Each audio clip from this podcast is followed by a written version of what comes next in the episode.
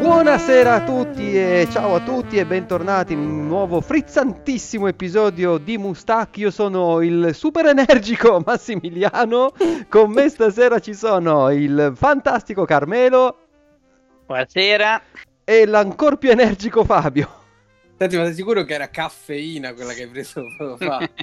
Tranquillo, finisce tra Okay, due ok. secondi l'effetto, non Ok, ti ok, no, preoccupare. no, pensavo fosse un'altra Ina e non, non era una cosa ottima. Ottimale. Vabbè, la dopamina è sempre... Eh, esatto. Eh, madonna mia.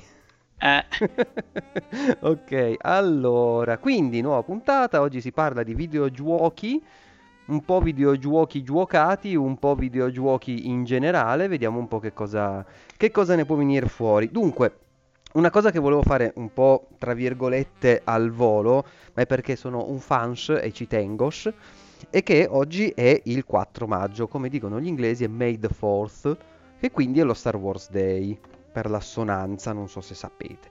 E quindi, visto che Guerre Stellari è comunque un franchise che è in essere da mm, 35 anni, 45 anni, porca vacca. eh, All'età tua praticamente. no, no. Ah. Ehm, e visto che è comunque un franchise che è molto presente nel mondo dei videogiochi, ho pensato, diciamo, un- il videogioco a cui siamo più legati su- per quanto riguarda Guerre Stellari. Ok. Mm? Così giusto per, eh, magari, sai, è, un- è una cosa un pochino più di nicchia o cose del genere. Beh, sì, è di nicchia Star Wars. Eh. No, no, no, come videogioco, no? non tutti Ah. sanno tutti i videogiochi, anche perché, insomma, diciamoci la verità, sono pochi quelli belli, belli davvero. Questo l'hai detto tu, Max. Io però Certo. posso aggiungere anche i film. Sono pochi quelli belli, belli davvero. Comunque, Sì, Eh, sono- andiamo avanti, sono subito, d'accordo. dai. ma andiamo avanti. Ma, so- ma sono d'accordo, è quello il casino. Beh, a me piacciono lo stesso, però chi se ne frega. Eh, Dai, dai, andiamo, andiamo, andiamo. Non apriamo queste parentesi. Ieri abbiamo fatto la live su Returnal. Il Returnal è passato in secondo piano nel giro di 20 minuti e nessuno se l'è più guardato. Ma era troppo Vai, più vai. interessante con l'altro discorso. Esatto, Quindi, Carme. Carme, un videogioco che più porti nel cuore di, di Guerre Stellari. E ovviamente io da malato di giochi di ruolo non Guarda, posso non citare Night of the Old Eh, uno Republic uno che due. Era l'unico che volevo dire io, vedi che stai... Eh, che te frega? Ma non potevo non citarlo dai è, è stato praticamente il ehm, sì il primo gioco di ruolo Mm, vero e proprio su, eh, che sfruttava il brand di Star Wars, la BioWare, la vecchia BioWare, Sì. quando ancora non arrivava l'impero del male mhm. e, e praticamente è stato pure uno dei primi a stocanare un po' il mercato RPG su console. mhm. Uscì, se non sbaglio, eh, no, non era esclusivo, uscì sia su PC che su Xbox. Non uscì su Uscì anche su. Xbox, sì. Sì, sì, no, è fu uno dei primi proprio a sdoganare, diciamo, a iniziarti ad aprire al mercato eh, più mainstream eh, con un genere che fino ad allora era stato un po', tra virgolette, di nicchia, Mhm. anche se comunque vendeva a già pacchi, c'erano già Baldur's Gate aveva venduto uno sfracello. Eh sì. E lo porto nel cuore ovviamente perché è stato anche il primo videogioco che ha preso il concetto di forza e ha cercato in una maniera an- diciamo ancora un po' embrionale di inserirlo in un, una meccanica da gioco di ruolo, cioè legare eh, i poteri della forza a scelte etico-morali che tu fai durante Mhm. diciamo, mentre giochi.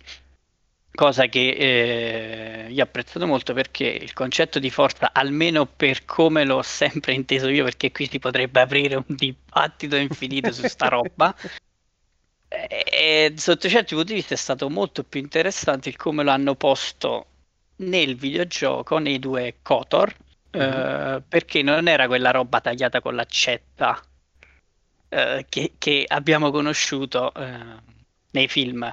Mm. O meglio, uno potrebbe pure dire che un po' di grigiume c'era anche nei film, ma veramente poco. Nei due Kotor, soprattutto nel 2, sta roba qui è stata espansa moltissimo. Quindi non era più semplicemente fai il buon samaritano, eh, c'hai i poteri da Jedi, fai lo, lo stronzo malvagio perché sì e, e spari fulmini dal culo, detto proprio in breve, perché alla fine molte di queste scelte etiche potevano essere fatte anche non semplicemente su basi morali, ma anche su basi di metagaming, diciamo così. Sì. Cioè, voglio i poteri del lato oscuro, faccio lo stronzo, voglio i poteri del Jedi, faccio il bravo. E sta roba a me mi affascina molto all'epoca perché veramente si sposa benissimo e- ed era strano che nessuno uh, ci aveva ancora provato a implementare una roba del genere. Quello che mi dispiace vedere è che il tentativo di quei due capitoli poi è finito lì. Cioè, non, non ci ha provato più nessuno a fare una roba del genere. Ma come? Cioè, C'è quel eh, siamo- bellissimo gioco totalmente tratto da questi, da questi due capitoli che è di Old Republic, questo MMO di enorme successo. Sì, ma non fai scelte. La Cioè, smetto. quello che intendo io è sempre la... il, me- il trasformare il concetto di forza in Mhm. una meccanica di gameplay. Mhm. Che non deve essere solo sparo quello que- o quell'altro, ma fai proprio delle scelte. Tu nel gioco praticamente controllavi nel primo, sia nel primo che nel secondo, un Jedi. Nel secondo un Jedi che aveva tagliato i rapporti con la forza e dovevi recuperarla. Non sto a raccontare tutto.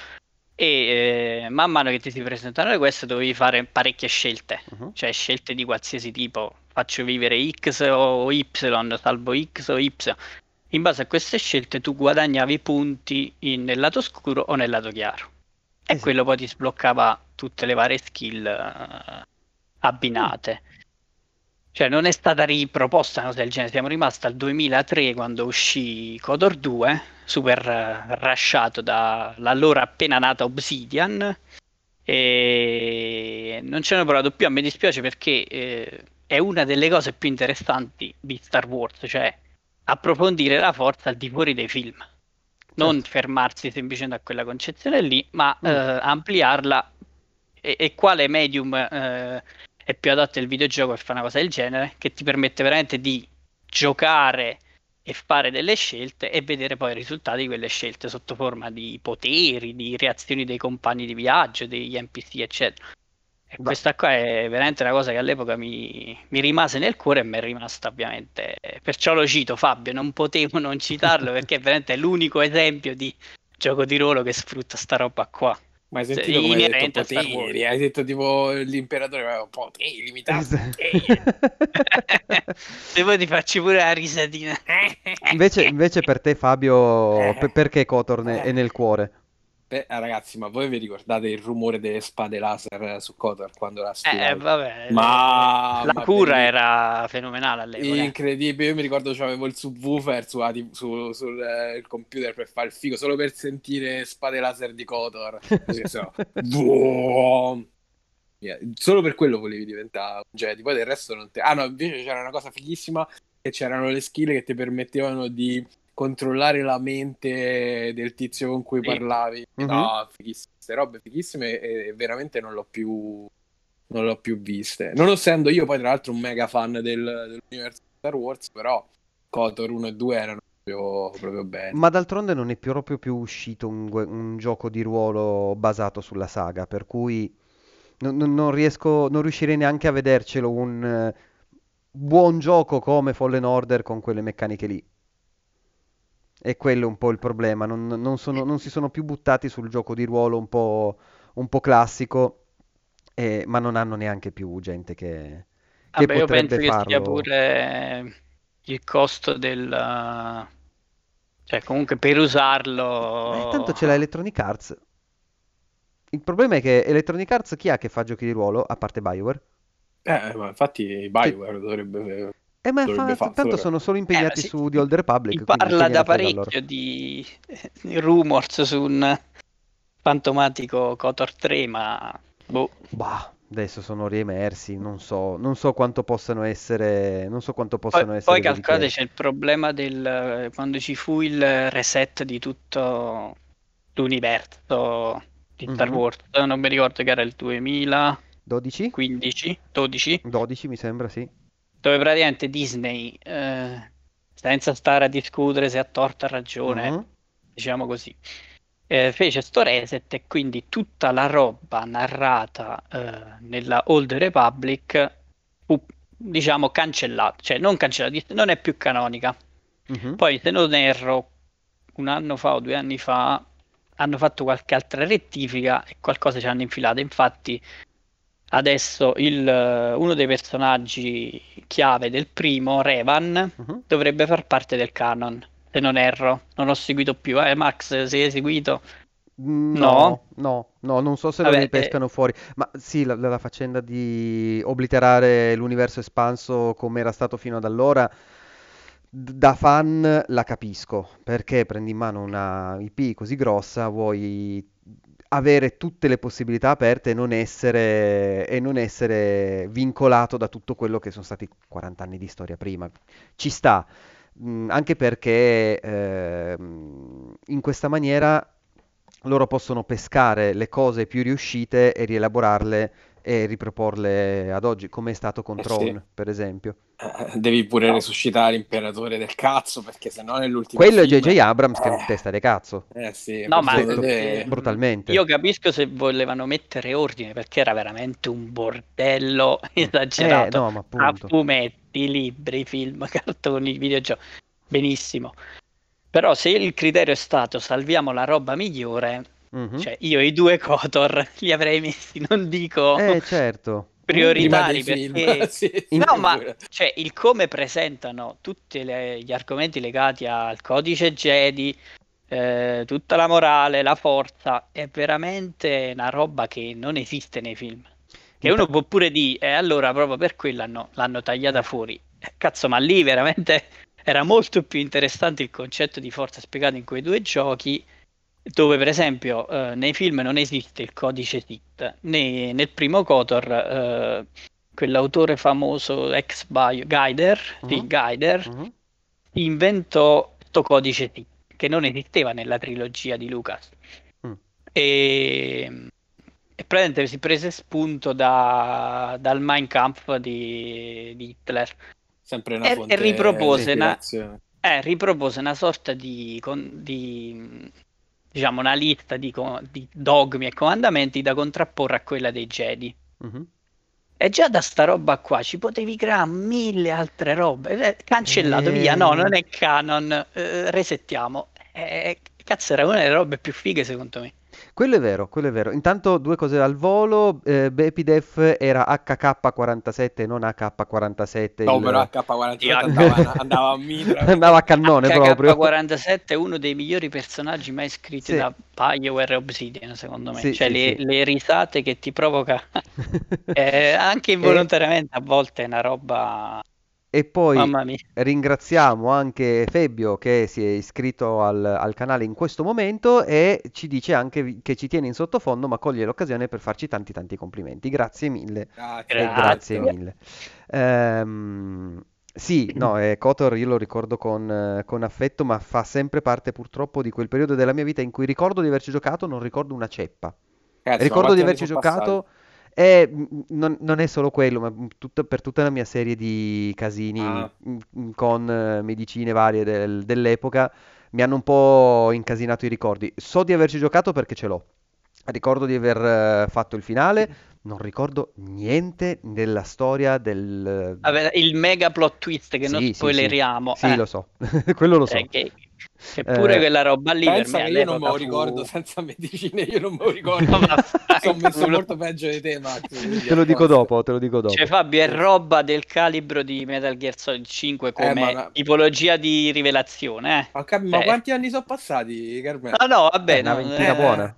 Eh, non lo voglio Dall'uno. spoilerare, magari c'è qualcuno Eh, che... sì, che ci gioca. Eh, vabbè, quindi recuperatelo se è, recuperatelo. Sia Ma l'uno il che 2 il 2. purtroppo era pieno di bug, fu tagliato, là c'è tutta una storia di perché fu fatto in meno di un anno quasi. Mm. E lasciamo stare, è stato uscito castrato, altrimenti sarebbe potuto essere una roba ancora più bella del primo.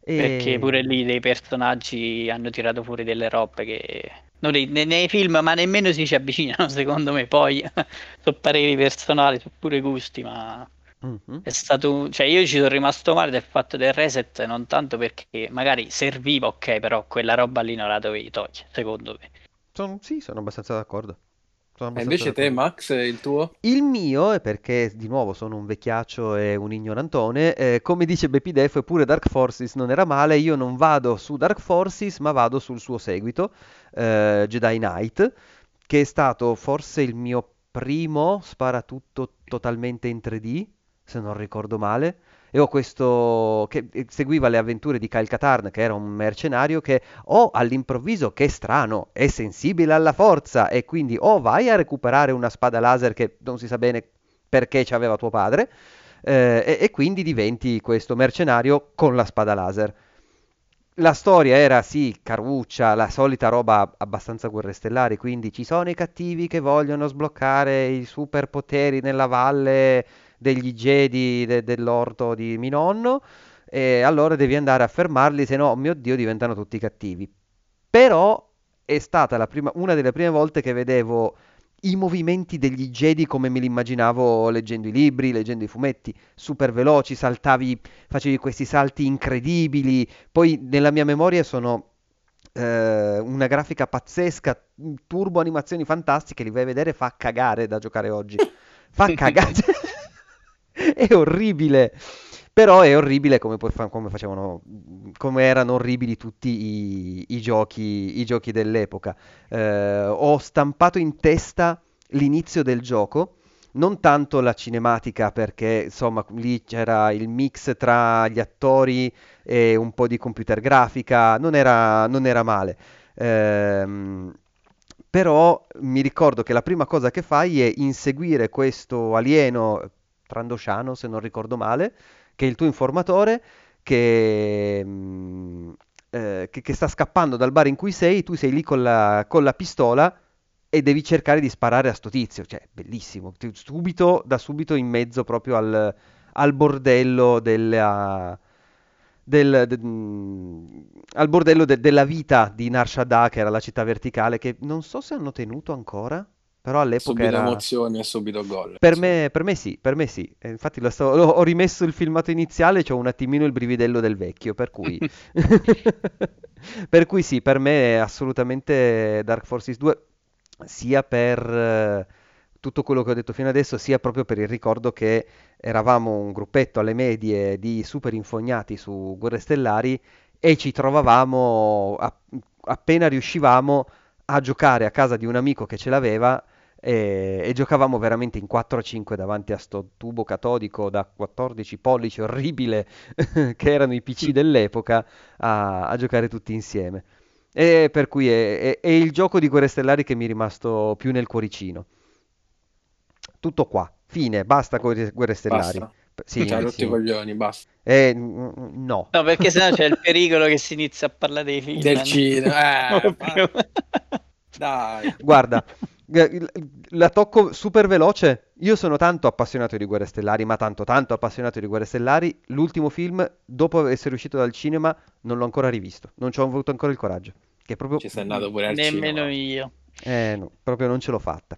Va bene, d'accordo. Allora, facciamo un, uh, un, un passaggio sulle cose nuove che state giocando, quindi Carme? No. No. Rido per 10 minuti in sottofondo così. Com'è Monster Hunter, Carme? Vabbè, no. tu che build ti stai facendo? Sentiamo. eh, occhio critico ce l'hai al 7, bonus attacco. Allora, in realtà la domanda era riferita più a Fabio perché ieri sera abbiamo fatto una live dove Fabio giocava a Returnal e noi parlavamo di cinema. Esatto, tutt'altro. Quindi, sto Returnal per i nostri amici in podcast. Aspetta, devo mettere in pausa Genshin Impact mentre ne parlo. Ammazza. e, e già l'ha nominato la prima volta. Metti il counter. esatto, ammonito, ammonito. È tipo LOL praticamente. Mio, io quando vuoi ti mandiamo l'Iban. Magari, magari. Visto che comunque qualche soldino l'hanno fatto, è giusto che... Giusto Eh, che noi mandiamo l'Iban, poi ci sono i pazzi che mandano direttamente, provano ad accoltellarli.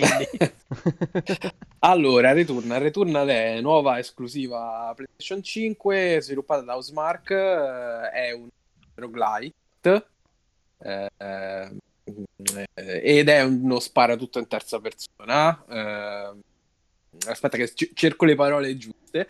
Mhm. Eh, è comunque un gioco molto molto molto complesso, nonostante io mi aspettassi, visto che il genere è eh, abbastanza di nicchia, che, eh, e visto che costa 80 euro e la produzione invece è molto più grande rispetto al solito roguelite, sempre roguelike, però in realtà sono roguelite, eh, mi aspettavo che si piegasse un po' alle, alle pratiche insomma, de- de- del mercato un pochino più ampio. Invece no, è un gioco molto molto complesso che eh, come avrai visto pure tu, Max, impila un sacco di sistemi all'interno del semplice sparare alla roba che a Yuffie, ecco, diciamo così. Oltre a sparare a Yuffie, c'è un sacco, un sacco di roba. ehm, tanta anche abbastanza originale perché ha tutto un sistema di eh, bonus, malus che vanno a bilanciarsi all'interno di eh, alcuni oggetti che puoi scegliere di prendere o di non prendere eh, e quella è una meccanica abbastanza originale che il gioco sfrutta spesso, eh, cioè darti la possibilità di raccogliere o di aprire dei, dei forzieri dove poi raccogli ovviamente dei bonus, Mhm. ma di subire eh, al contempo un malus, quindi da- di, di basarti totalmente sulla fortuna oppure di raccogliere proprio dei, dei potenziamenti che eh, ti conferiscono un bonus e un malus contemporaneamente, si chiamano parassiti questi. E tutto il setting è un setting eh, che strizza molto l'occhio a Prometheus, eh, Ridley Scott, ma non apriamo di nuovo sta parentesi che ieri comunque sono già approfondita molto. E, e quindi molto molto affascinante, ma proprio anche il... ehm, ci sono due o tre citazioni esatte da Prometheus, l'idea stessa che questi alieni abbiano a che fare un po' con la creazione, molto molto figa, quasi come fossero degli dei. Eh, e ci sono anche dei, dei riferimenti a fantascienza più alta, tipo Solaris, eh, perché sembra quasi che il pianeta interagisca col- con eh, i, i ricordi della protagonista. Quindi dal punto di vista narrativo è super interessante, poi ovviamente è molto frammentato narrativamente, perché eh, la storia è raccontata attraverso questi audiolog che tu trovi e attraverso anche dei, dei momenti in cui i ricordi di lei prendono il sopravvento e eh, ti, ti- ti ritrovi a, camminare dentro casa di lei, tra l'altro eh, in uno spezzone che è chiaramente PT, Ok. cioè di nuovo Kojima, visto che non l'avevamo ancora nominato sta puntata, però eh, questo ti fa capire veramente che impronta gigantesca che ha avuto quel là. Eh sì. E eh, il loop del gioco è abbastanza, abbastanza complicato, abbastanza tosto anche a livello di difficoltà in sé, eh, che quindi insomma prescinde dal fatto della partita, eh, de- del concetto di run, no? Eh, diciamo che questo probabilmente sarà il primo roguelite gente, perché è il primo che arriva sul mercato, appunto come dicevo, con una produzione AAA eh, che è molto cinematografica.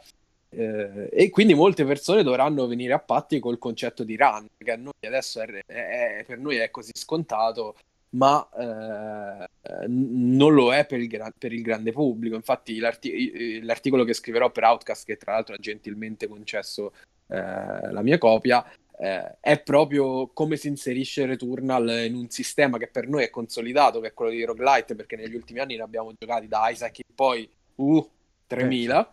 Eh, ma per il grande pubblico probabilmente questo è il primo e tanti concetti che noi diamo per eh, ormai assodati, come appunto il concetto di run, il potenziamento che non è permanente, eh, il, ehm, l'idea che se quando muori devi rifare eh, proprio tutto quello che eh, hai fatto nella partita precedente, l'idea di non poter salvare, di non avere di checkpoint, che è uno dei, eh, dei punti che ultimamente insomma è stato toccato tanto sul gioco, no? Ne parliamo dopo con Carmelo che mi ha detto che vuole intervenire a proposito. Mhm. Eh, sono tutti concetti nuovi per, eh, per chi acquista Returnal e che non ha mai giocato a Binding of Isaac e Soci. Eh, e il gioco non fa niente in realtà per rendertelo più morbido, anzi eh, è anche abbastanza infame. Detto questo, io l'ho giocato una decina di ore, eh, di cui un paio ieri in live. Eh, sono arrivato al secondo bioma, quindi al secondo mondo.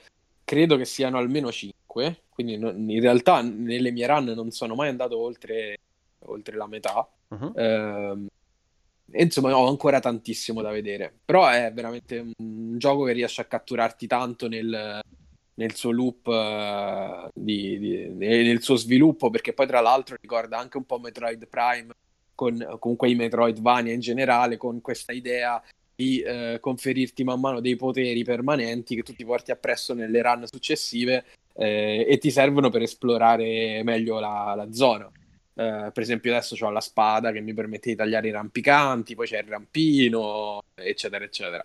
Uh, e questo ti dà anche la possibilità all'interno del, degli stessi biomi uh, di potenziarti ancora di più rispetto alla run precedente. Quindi effettivamente ti dà quel senso di progressione che dovrebbe spingerti poi a entrare nel loop di faccio un'altra partita perché adesso sono un po' più forte di prima, quindi sicuramente riesco a vincere sta roba. Uh-huh.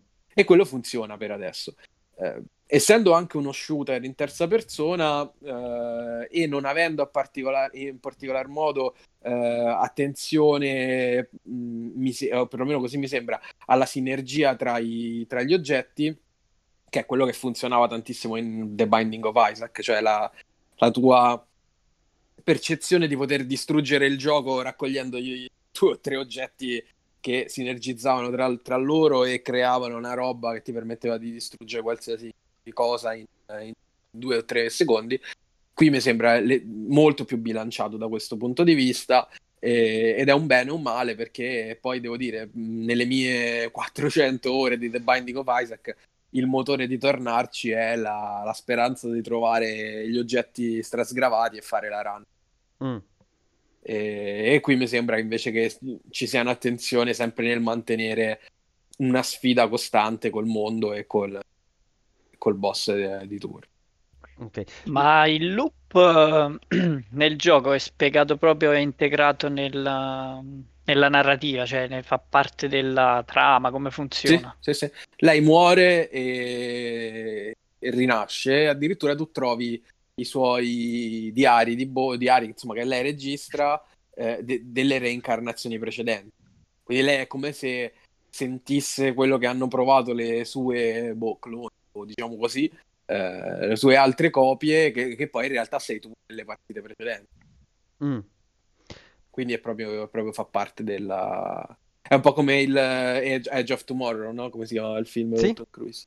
Mm. Eh, è un po' sì. quel tipo di roba là. Lei è, lei è, consapevole del fatto che è una di. Mm. Ok. La, l'unica cosa che, mm, eh, che, che, mi, che mi fa un attimo più pensare, anche per agganciarci alla questione salvataggi non salvataggi, è che effettivamente in Isaac le run non erano, in Isaac o comunque in generale nei roguelite o roguelike, le run non sono mm, così lunghe come in, eh, in Returnal. Eh sì. Quindi da un lato lo posso, lo posso capire, eh, dall'altro però, eh, cioè, insomma, è proprio fatto così il genere. Eh, sarebbe strano vedere il salvataggio mid-run. Eh... Che poi in realtà, se ci pensi, mm-hmm. invece è un scamotage che per esempio Isaac usa. Perché sì. se, tu da, se tu metti pausa e esci dalla run, poi puoi rientrare nella run in corso. Quindi in realtà non sarebbe nemmeno una roba così fuori dal, dal genere permettere una, una cosa del, di questo tipo agli, ai, ai giocatori. Uh-huh. Ma quello che vorrei capire io, almeno un po' da quel poco che ho letto, un po' sulla polemica sui salvataggi, eh, la durata media di una run può È arrivare molto... fino a... Eh, guarda, in realtà io arrivando al bioma ti dico che se ti metti a esplorare tutto quello che c'hai, un bioma ti dura pure tranquillamente. È vero che poi puoi partire direttamente dal secondo se riesci a trovarlo, eh, e... Ecco, perché cioè, manca... se, se, ci metti un'ora per fare un bioma uh-huh. e ne sono cinque, esatto. teoricamente una run potrebbe durare cinque ore. Sì, Però esatto. se poi puoi partire, cioè se arriva alla quinta, puoi partire direttamente da lì. Allora, tu puoi partire direttamente dal mondo in cui sei arrivato, ma ehm, lui ti conferisce, perché il sistema come funziona? Funziona che tu hai una barra di esperienza che si chiama competenza, eh, aumentando quella barra di esperienza, uccidendo i nemici, raccogliendo gli oggetti, eccetera, eccetera, trovi armi più forti. Quindi se tu sei competenza 6, trovi armi di livello 6, ok? Quando tu però parti direttamente dal bioma livello 2 e lui ti porta la competenza a livello 6, tu l'arma a livello 6 la devi trovare. Non ci parti. Quindi all'inizio Ah, ok. probabilmente ti fanno un culo Comunque a, è più tarallo. difficile, eh. Esatto. E- ricordo male o era Spelunky che funzionava più o meno così, che a una certa, quando arrivavi al, non mi ricordo, decimo livello, una cosa del genere, potevi arrivare direttamente a quel livello, però chiaramente non eri potenziato come se te li fossi affrontati tutti quanti. Esatto, funziona proprio così. Ok. Adesso io non so quanto sia fattibile partire direttamente dal secondo senza aver fatto gli altri Mhm. perché non ci ho ancora giocato abbastanza. Stasera probabilmente ci giocherò mentre saremo in registrazione e vi farò sapere. Però eh, effettivamente mi rendo conto che per chi non è eh, vicino a questo tipo di gioco, per chi non è vicino al genere, è un- una botta non indifferente. Il dover eh, non poter cambiare gioco, non poter spegnere la console Mhm. non poter, cioè io idealmente mi metto nei panni di, una- di un ragazzo che, o di una ragazza che compra Returnal, eh, sta giocando, l'amico o l'amica in chat dice, senti ma ci facciamo una partita a X e tu non lo puoi fare, Eh sì. non c'hai, non c'hai alcun modo di farlo, capito? Mhm. Sì, perché se- cioè, non puoi mettere nemmeno ehm, la modalità sospensione. Puoi Comunque- mettere una modalità sospensione, ma se quello o quella ti dice vieni a giocare al gioco X, devi chiudere il, devi Ah, chiudere devi il gioco chiudere. eh, Eh, e vedi, partire. perché su PlayStation 5? Certo, No, ma Xbox quello invece che vorrei capire, Xbox cioè- non ce l'ha questa cosa, adesso scherzi, mm, trollata a Sì, sì. parte. eh, ha il eh, fast, come si chiama? il quick resume. Quick Resume. Quick resume. Cioè tu lo lasci aperto come processo Puoi lasciare due o tre giochi giochi un aperti. altro. Sì, esatto. Ah, ok. Esatto. C- E regge tutto. E regge tutto. Ma con chi te pensi? Ce la fa. Inizio scifumo. Ma comunque quello che vorrei capire di sta faccenda dei salvataggi. Io Mhm. come principio, eh, lo sapete, eh, sono del parere che l'autore fa un po' come cazzo gli pare e piace. Nel Mm. senso che se gli autori hanno pensato che questa scelta di design, questa meccanica qui, eh, è funzionale al tipo di esperienza che vogliono offrire, Mhm. uno alza le mani va benissimo. Il problema è che non sapendo per esempio quanto dura una run, effettivamente tu stai inserendo questa scelta qui in una struttura che non è tipica dei roguelite, cioè nel senso che abbiamo citato Binding of Isaac, non esiste la run di 5 ore. No. Ma nemmeno di cioè, no, un'ora dei due. è già, Eh, eh. sì. Cioè, allora è lì che forse metto un attimo da parte il discorso, l'autore, se ha pensato che questo era il modo migliore per farti vivere quell'esperienza, va benissimo, però no- non avevo calcolato il fatto di... che dura parecchio, quindi durando parecchio, Mm. tu comunque il problema te lo devi porre per forza, a meno che non devi decidere a priori di organizzarti la serata, dire ok, io stasera per tre ore non faccio niente. E, però cioè, è una roba che presentarla nel mercato attuale è, è un azzardo. Eh, ma Cioè, tu tipo metti- di... fai, fai caso che tu stai al quarto bioma e salta la corrente. Eh, ma a pa- cioè, d- non Eh. dirlo a me che tra internet che salta in una continuazione e eh, pure la corrente lasciamo sta. Però cioè, è, è una roba che casomai 10-15 anni fa nessuno avrebbe detto mezza parola. Oggi la vedo un po' un azzardo, eh, e- ma proprio perché eh, hanno cambiato sta, la base, cioè la base era run corte, diciamo semplifichiamo così. Se tu mi fai run da 2-3 ore, eh, iniziamo ad avere un problema, quindi non saprei nemmeno come risolverla perché eh, non so se per esempio ha un solo slot di salvataggio o Sì, ne sì, puoi no, fare vari. Ne, ne ha uno e si sovrascrive ogni volta. Sì. Eh, No, quindi dovrebbero... basterebbe, basterebbe mettere la sospensione della partita, cioè esci e riparti da lì. Come fai? Paro paro. Ma il mondo di gioco ogni volta ovviamente si randomizza, si, cioè è procedurale, si, Sì. si rigenera in modo randomico. Sì. Eh, non vorrei che è pure un problema di che deve, Ma, deve ehm, salvare parecchia roba in memoria. boh. ma no, non, non- non Che mi sembra, che cioè, veramente mi, mi sembra un po' un azzardo. una- cioè, Per poi è un esempio, gioco da 80 euro, capito? Cioè, eh, secondo me è che mi dispiace dirlo perché io sono totalmente d'accordo con te sul discorso autoriale. Però è un gioco che tu proponi a questo veramente a un pubblico grande. Sì, sì, e il pubblico quello, grande sì. un pochino lo, te devi ammorbidire per forza. Cioè, boh, per esempio, da una parte mi ha ricordato pure la polemica che ci fu qualche anno fa con eh, King- Kingdom Come Deliverance, Mhm. che praticamente c'aveva questo sistema di salvataggio dove per salvare dovevi o dormire per forza, quindi dovevi trovare un letto e andare a dormire, oppure ti dovevi eh, craftare l'alcol, una bottiglia di alcol, berla, ti ubriacavi e salvavi. Questo durante l'esplorazione. Ci furono parecchie polemiche perché eh, il gioco era un open world, era una sorta di simulazione di Medioevo. Tu eri un il figlio di un fabbro che veniva buttato in mezzo a un bordello e, e praticamente ti simulava un po' la vita medievale. Eh, gli autori fecero questa scelta per dire noi vogliamo fare una, una sorta di simulazione story, fe- eh, fedelmente storica al Medioevo, tra virgolette, perché mi sembra un po' una supercazzola. E quindi mettiamo tutta roba che è- deve essere verosimile e credibile. Quindi Mhm. no- non potete fare il save eh, scam classico, cioè pure perché nel gioco dovevi fare varie scelte che portavano a conseguenze. Quindi loro volevano evitare che eh, se, se facevi una scelta che casomai faceva morire qualcuno, non potevi ricaricare. Perché il sabotaggio c'aveva un solo slot. Mm. Ci furono polemiche pure perché eh, l'alcol per craftarlo dovevi trovare gli ingredienti oppure lo dovevi comprare costava.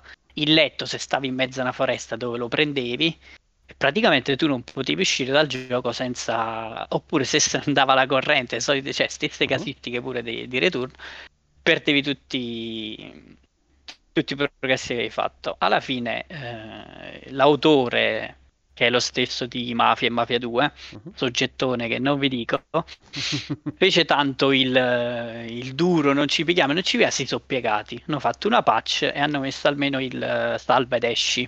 Cioè ti bevi sta roba e, e puoi uscire dal gioco. Mm. In qualsiasi... Ovviamente te la devi sempre mettere nell'inventario, eh, comunque non è... Però quello che pure qui è lo stesso discorso. Tu autore hai pensato sta cosa perché secondo te eh, ti faceva vivere un'esperienza più realistica, sempre tra virgolette. Eh, Un'esperienza medievale più realistica. Però poi ti devi rendere conto che sta roba la metti sul mercato e, e- e comunque eh, stai, stai facendo un open world dove io per due o tre ore posso eh, esplorare una mappa e non salvare mai. Cioè, non puoi non calcolare cose così banali, secondo me, e pensare che tutti si, si preparino la bottiglietta prima di partire o pensino di tornare e fare avanti e indietro per tornare a dormire prima di andare a fare una guerra. Cioè, tu stai comunque eh, mettendo un prodotto sul mercato che non è che vendi a quattro persone. È lo stesso discorso di ritorno. Se tu ti butti, cioè ti presenti come un AAA Mhm. e ti vendi al mercato di massa, eh, sta roba qui è veramente un azzardo. Eh, quindi, cioè, da una parte mh, viene un po' a decadere il discorso del- dell'autorealità, perché qua non è che ti dico, guarda, la trama la devi fare andare così perché a me non sta bene. Cioè, qua è proprio una questione di user experience, eh, che è poco compatibile, secondo me, con le abitudini attuali del mercato. Sì, sono, sono d'accordo su quest'ultima cosa che hai detto, un po' meno sulla faccenda dell'autorealità, perché anche questo può essere visto come ehm, vado un pochino contro il devo giocare 5 minuti tra una cosa e l'altra e posso salvare sempre e, e- diciamo che ho il culo parato sempre.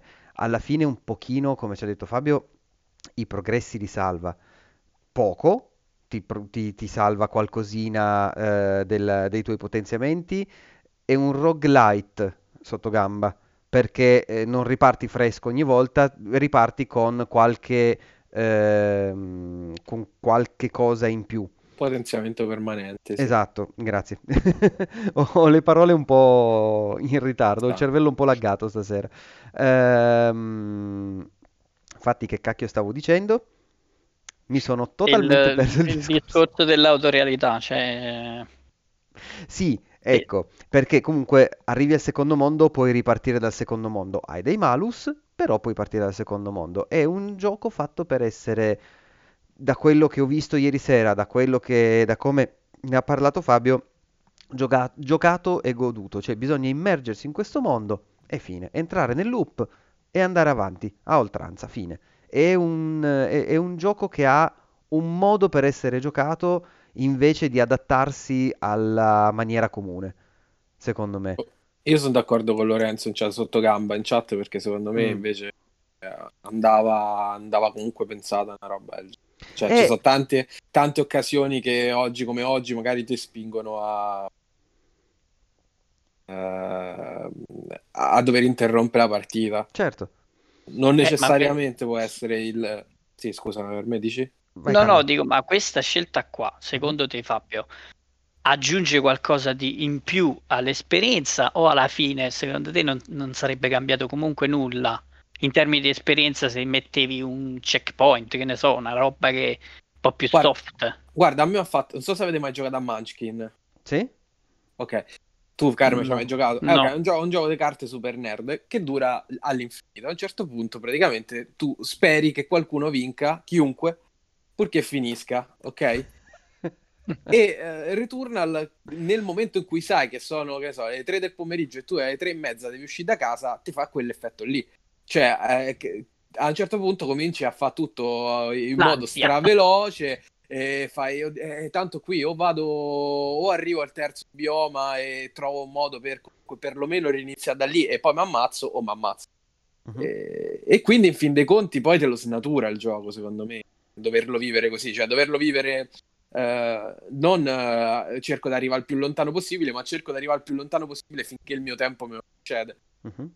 E poi noi siamo dei straprivilegiati da questo punto di vista, perlomeno io perché ho la pausa pranzo, ho la serata eh, ancora libera, eccetera, eccetera, però veramente mi metto nei panni, può giocare un'ora al giorno, vuol dire che eh, non potrai finire mai.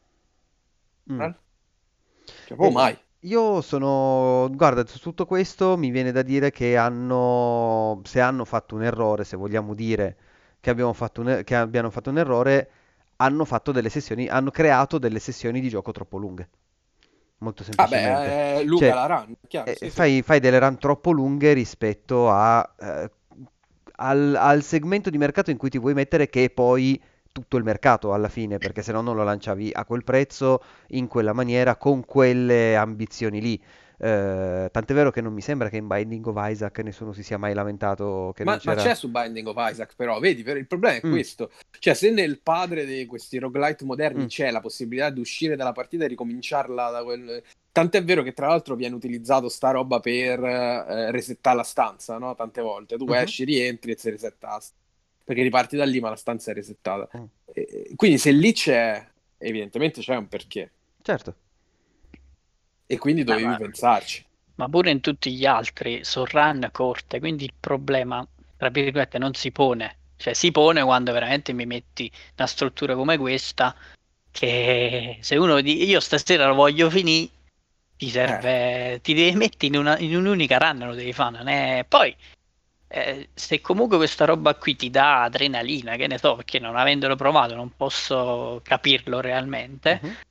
eh, verrà premiato per questo, però dalle polemiche che leggo se- mi sembra quasi che sia una roba che se la, eh, la rendi un po' più soft non va a perdere Che comunque nulla. l'adrenalina ce l'hai uguale, Carmen, perché quando muori, muori. Cioè, non è che ti cambia niente, è solo la possibilità di dare la possibilità alle persone che hanno 3-4 ore di seguito, eh, che quindi non fanno sta roba per mestiere o eh, che non hanno gli orari perfettamente in linea con, eh, non so, col, co- con Returnal, di poterlo finire.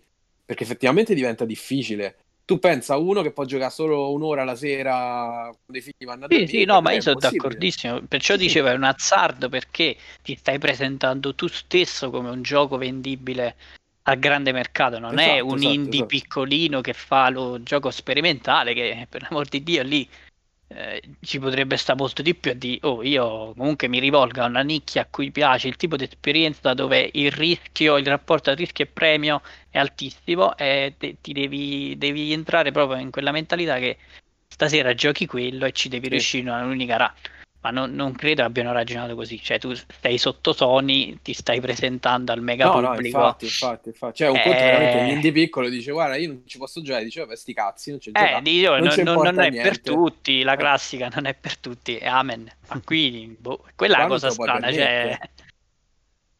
Come Fabio? Perché poi da quello che ho visto sembra veramente sfizioso. Eh. Dico, qua non te lo puoi permettere di dire sti cazzi che io non ci gioco, perché eh, tu eh. ci hai investito veramente tanti soldi, si vede che è una produzione grande, soprattutto sì. per Housemark che fino adesso ha fatto comunque produzioni semi-indie, vogliamo chiamarle così. Eh, questo è il loro primo gioco grande eh, in tutto e per tutto, perché poi addirittura da noi è doppiato in italiano, quindi c'è uno sforzo produttivo dietro, anche a livello di marketing, stra, straspinto, è il primo gioco in esclusiva vera PS5 che non sia un uh, un remake come, uh, come Demon Souls. Uh-huh. ha tutte, utilizza tutte le, le features del, del, pad, per esempio, vibrazioni, grilletti che si meccanici, resistenze. Quindi è fighissimo. Però mi devi dare pure la possibilità di poterlo giocare. Certo. Poi pure il periodo che esce poca roba, quindi c'hai tutti i riflettori addosso.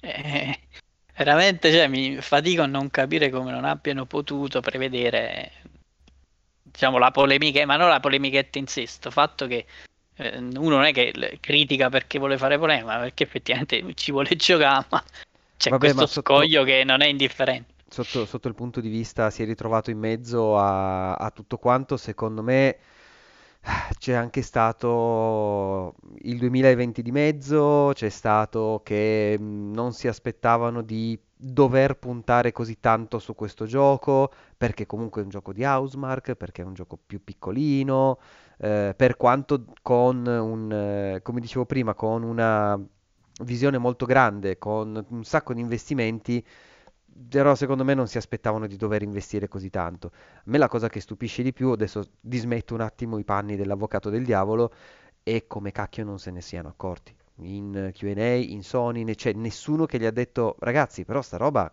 come fa a giocarla l'impiegato che esce dalla, da, da, casa, da, da, lavoro alle 7 di sera e ha fino alle 9 per...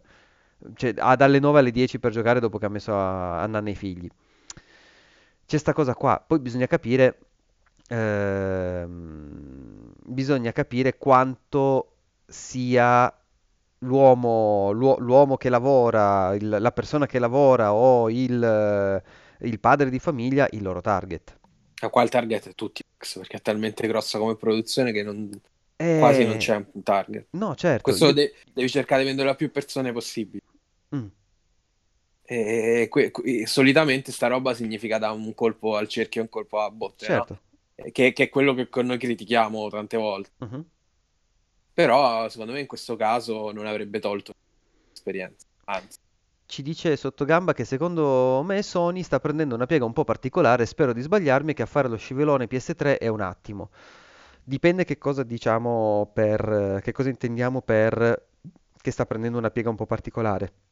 Lo scivolone PS3 no, perché già adesso con tutta la scarsità di, ehm, di console che ci sono e tutto quanto, PS5 è già un successo della Madonna ed è una roba Sì. pazzesca. Ehm, per cui quel rischio non c'è. E poi, cioè, ad avercene di scivoloni come, come PS3, nel senso che ci ha tirato fuori Uncharted e comunque la nuova Naughty Dog che ci tira fuori quei capolavori lì. Eh, cos'altro ha tirato fuori PS3 di, di grosso di first party? Eh, il No, final... però è, è stata effettivamente la, la console che ha fatto un po' stringere le chiappette.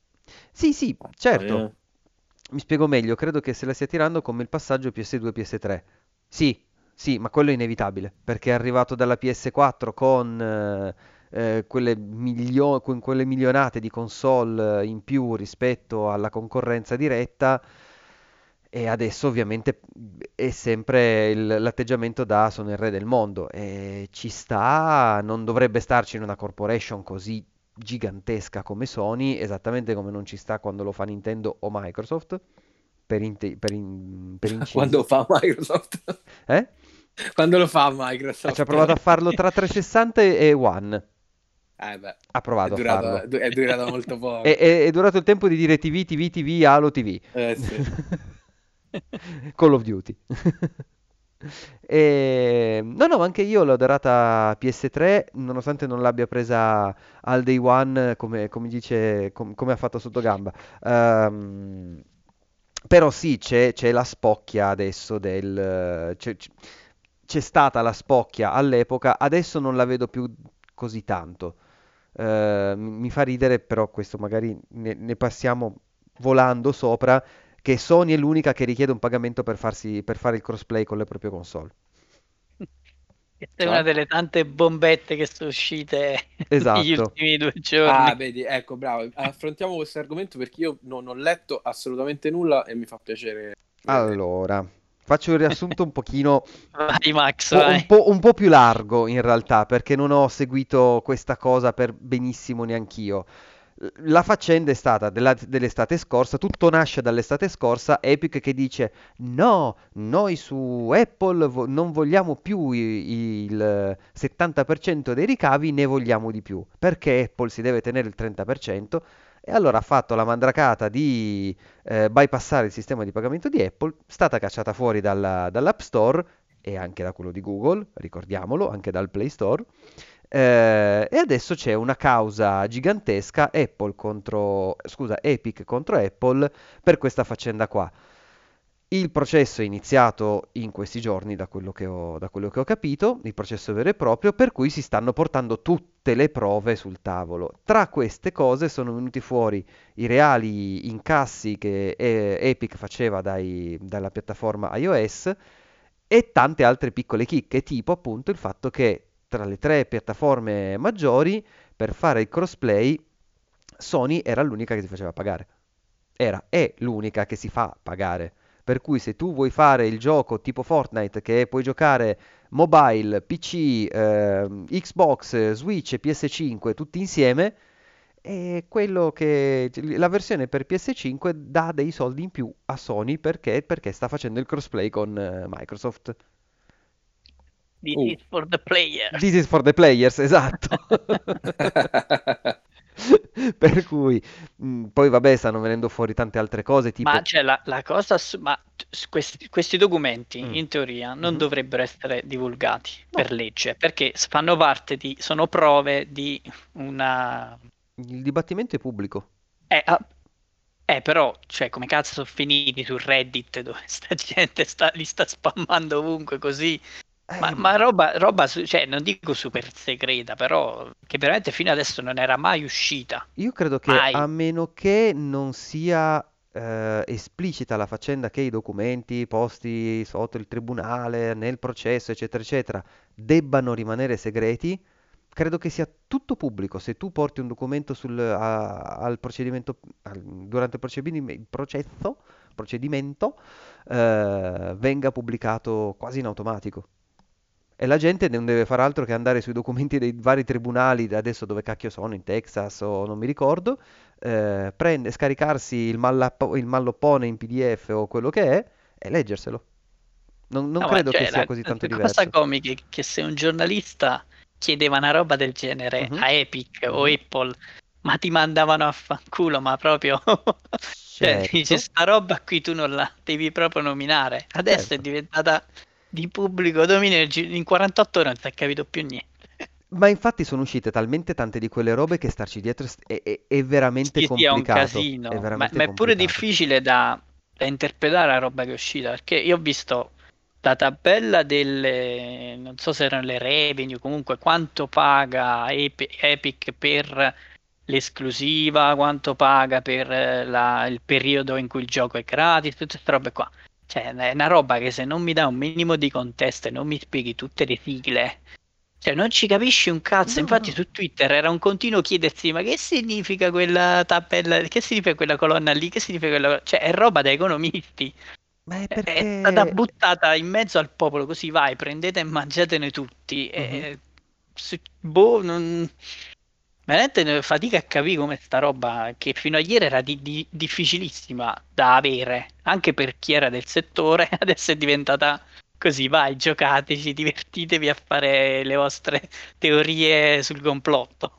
Cioè, adesso, adesso vediamo se ho trovato qualcosina. Sì, poi c'è sempre da dire che c'è un- una roba che mi fa tanto ridere, è il fatto che tanti si siano stupiti. "Ah, Epic pagava per dare i giochi gratis, non erano soltanto Eh, degli buongiorno.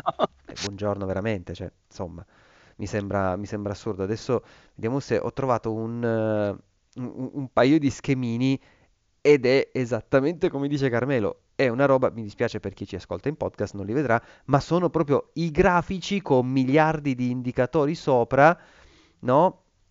Tipo la divisi- l- l- Metro Launch, Division 2 Launch, con Sì, sì, l'ho tutti... visto pure cioè, io quella, è una, roba da economisti, eh, non, non la puoi, no, non può finire nelle mani dei Redditon che, che poi su questa roba qua ci creano le, le teorie, poi si creano le fazioni Epic contro Apple, il fan di Apple contro Epic, poi Steam eh, in tutto ciò è, è stato il primo obiettivo di Epic perché alla fine è partito tutto da lì, cioè dal fatto che si prende il 30% e Mm, in- sì e secondo no. loro non è... Sì e no, perché sempre da questa roba qua è venuta fuori che da, da Apple si pigliava il 7%, cioè meno del 10% degli incassi di Fortnite, per cui non era tanto quello.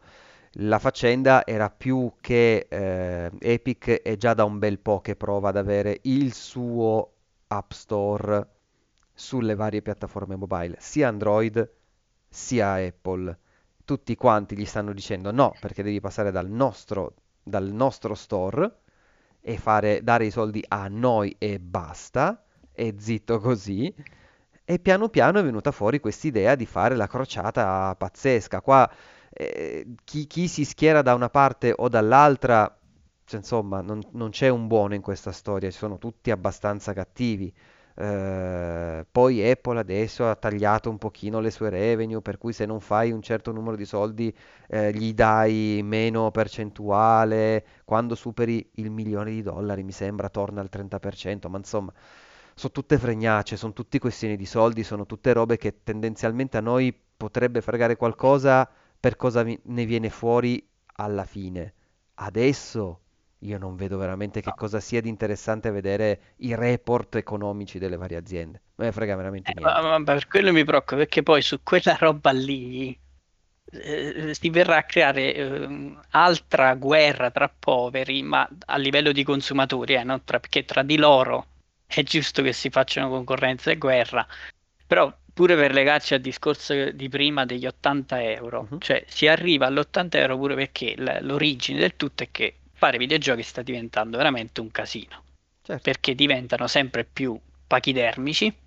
La gente vuole sempre più eh, il rapporto tra quanto pago e quanto ci gioco, cioè il rapporto ore, il valore che mi dai. Quindi eh, se te ne esci con un gioco che dura due ore e lo vendi 80 euro, io voglio vedere chi, chi lo compra. Fermo restando che eh, è comunque un medium dove uno potrebbe fare pure il gioco super artistico. Dura due ore, sono due ore stupende, per me può valerci lo stesso 80 euro. Mhm. Però il discorso è che agisci sempre in un mercato. Eh, eh, No, no, nel chiaro, ma mercato, infatti eh, eh, ritorna al stesso, secondo me, il- l'idea di renderlo un roguelite e di farti ripetere sempre eh, come, come, diciamo, come genere le stesse robe è perché non hai bisogno di 10 volte i contenuti che ti servono insomma per un roguelite. Cioè tu hai gli asset e, e ripeti quelli. Chiaramente fa un gioco che dura 10 ore, che per 10 ore ti, ti presenta roba nuova, ha bisogno di più asset, ha bisogno di molte più risorse. E quindi a quel punto eh, ci sono altri, insomma, sono altri investimenti ancora più ampi. Certo. sì, ma pure lì la proceduralità aiuta parecchio a- ad Esatto. allungare la, la vita del gioco, cioè che, che comunque una roba ti entri in un loop e ti dura tantissimo se ti prende. Certo. Eh, però, cioè, tutta sta roba qua, alla fine, pure il fatto che si lamentano perché trattenere il 30% per, i- per molti sviluppatori sembra essere un po' troppo a fronte di servizi che non sono all'altezza di quel 30%. Mm. Però il problema è sempre che sta diventando troppo un casino sviluppare videogiochi. Cioè, eh, partiamo sempre da là, secondo me. E se non si trova un modo per ottimizzare eh, proprio il- la forza lavoro che serve Mhm. o si trovano dei sistemi, per esempio pure procedurali, oppure si usano intelligenza artificiale che semplificano la creazione di un mondo di gioco enorme. Mm. Eh, non- non- cioè, o finirà in un, boh, in un collasso stile Mm. 1983, non lo so, o, boh, o- o ci, ci sarà ulteriormente una separazione tra i super indie di nicchia piccolissimi e il mega blockbuster da miliardi. Esatto. Cioè, quello in mezzo scomparirà tutto. Ed è, è secondo me la cosa più, mm, ehm, Plausibile. più plausibile. Allora, vado al volo un attimo sulla chat, dice BepiDef, infatti Microsoft è uscita come l'azienda buona che permette il multipiattaforma gratis e il multiplayer online a gratis eh, per gli utenti, su idea di Epic. Eh, sì e no, nel senso che Microsoft è vero ha avuto l'idea da Epic, è anche vero che se non faceva così perdeva ancora di più mercato. Ehm, e adesso la mossa che tutti i free to play sono effettivamente free to play, non hai neanche più bisogno del gold per giocare su Xbox. Da un lato è una cosa fighissima che dovevano fare fa- anni fa, dall'altro farlo adesso è proprio il segnale del ragazzi, guardate, siamo noi che facciamo le cose dei giocatori, è proprio marketing, ma tutte le mosse di ste aziende sono marketing, non c'è niente da fare. È, è sottinteso. eh. Beh, Ehm, fastidio che poi si, si alimentano queste guerre Ma due sì. palle, cioè che ti deve fare il tifo come nel calcio, mamma mia, cioè sta roba proprio è... Perché il pubblico di videogiochi è rimasto un quattordicenne, ma sarà un discorso per un'altra volta. Però cazzo sono aziende che, che- che- che fatturano miliardi, ma te che cazzo ti, te ne frega se si prendono? Cioè a te consumatore Mm. ti può interessare il discorso 80 euro, quello lo posso capire, perché Mm. comunque eh, eh, li devi cacciare. Ma che si prendano il 30 o il 10 o il 20 pure perché tu non hai nemmeno i mezzi per capire tutte quelle meccaniche lì da economia, Mhm. eccetera, eccetera. Che cazzo, cioè perché ti devi schierare? Pensa che bello sta roba con gli elettrodomestici. Cioè, oh, voi Eh. Philips, voi Philips eh, no, che vostri pagare le revenue del 7,5 no è meglio quel cioè ma che cazzo io posso capire io voglio dare voglio premiare Capcom che mi fa Monster Hunter Rise e allora voglio una piattaforma dove posso dare i soldi direttamente a Capcom e quello la- lo posso capire non voglio passare per Ah, Sony, comunque per più uno a Monster Hunter Rise. Porca vacca, però. Eh, eh, insomma. eh, eh, eh, eh. Cioè, quello lo posso capire, ma che si deve creare sta sorta di, di sette religiose che si, si ammazzano perché o Epic o Steam o Apple. Ma che cazzo? Cioè, a te consumatore finale, che tu manco la capisci sta roba. Ma che cazzo te ne fotte? Tanto scusate, Sottogamma mi ha fatto ridere perché dice: Mi piace che queste aziende a turno si scambino il ruolo di noi siamo i bravi ragazzi, venite a giocare con noi, e gli altri. Ops, guarda, una buccia di banana, ora ci scivolo e faccio le coglionate di marketing. Eh sì, sì. Cioè, pure il video di, di, del- di Fortnite che fomentava la gente Dai, contro la no, mezza cattiva, ma dai, ma se uno lo prende a ridere, ok, però poi quello che, che- che ha scatenato, ma, ma dai, ma che cazzo. Sai che a me fece girare parecchio le balle quella roba lì. No, guarda, io, io non è che sono un fan eh, di Apple perché alcune delle sue politiche, pure in ambito de- PC, de- de- diciamo su come gestiscono il loro mondo, che devi stare per forza chiuso dentro di loro e niente è compatibile con altro, non l'ho mai digerito. Però da questo a creare tutta sta narrazione del bene contro il... cioè è ridicolo, È è ridicolo. ridicolo che poi i consumatori è come se fossero parte del... Ma... eh, no- non vi inculano proprio. È inutile che vi sentite parte di una battaglia per il bene, ma che cazzo? Cioè, ho letto delle robe veramente fuori di testa, dico, ma come fanno a, a identificarsi sta roba che a loro non gli compete minimamente, ma nemmeno la capiscono, secondo me. Boh. No, poi è, è fantastico perché a me fa tanto ridere perché hanno puntato tutto sulla campagna contro Apple, ma hanno fatto la stessa identica cosa con Google. I- i- identica. E negli ma stessi loro- giorni loro hanno fatto la vogliono- stessa cosa, per cui vabbè. Cioè, vogliono cambiare le regole del mercato mobile, fondamentalmente. Cioè, la- la- il fatto di... mh, pure lì c'è il 30% se non sbaglio, pure il, eh, il Play Store si prende il 30%, giusto? Tutti, Eh, tutti. vogliono cambiare sta cosa. Ok, però vedetevela tra voi. Sì. Cioè, non usate i consumatori come delle pedine su una scacchiera, come se fossero dei rincoglioniti lobotomizzati che voi spostate e li mettete uno contro l'altro. Cioè, eh, come fa a non rendersi conto la gente che li stanno sfruttando così? Cioè, fategli fare le loro eh, battaglie commerciali e poi Mhm. vediamo che succede. Eh, Perché poi se, se- se scende da 30 a 10%, il prezzo del gioco finale cambia? No, no, non cambia. assolutamente. Da te consumatore, che cazzo? Poi uno può dire, vabbè, no, a te non te ne fotte degli sviluppatori? Assolutamente no. L'ho detto prima, se uno vuole premiare uno sviluppatore, ha mille modi per farlo. Come per esempio Capcom per Monster Hunter Rise. Ma- o. Kojima o chiunque altro. Se, se. Fabio vuole regalare tutti i suoi soldi a Yoko Taro, Esatto. che lo faccia. Però non gli serve sta, sta stronzata della narrazione del bene contro il male, ragazzi. cioè, è veramente ridicolo secondo me. Però vedo che stanno tutti fomentati. Boh. Non- siamo- secondo me siamo tro- anche un po' troppo vecchi e cinici per queste cose qua. Adesso no- non per dire che siamo anziani, ma nel senso che, che lo siamo. che no, Perché nel senso siamo. che la console war mh, in tutti gli ambiti ha veramente rotto i coglioni. Cioè, Eh, ma qui si è andati oh. oltre, Max. Qui Eh, si è eh, arrivati alla, alla revenue war, cioè tu ti schieri per la revenue. Eh cioè, si certo, un- perché si revenue a è un- meglio di console. Sei Eh, più adulto capito? Cioè, si arriva a un revenue, livello eh. di. che veramente dico, ma che cazzo stai dicendo? Boh. Tanto Bepi Def in chat, Yoko Taro prendi i soldi di Fabio. A gran voce Ma- te lo sta dicendo, quindi... Io spe- spero, vale anche al contrario, cioè se, Fa- se Yokotaro volesse donare tutti i suoi soldi a Fabio, Non lo so, tu fai delle waifu?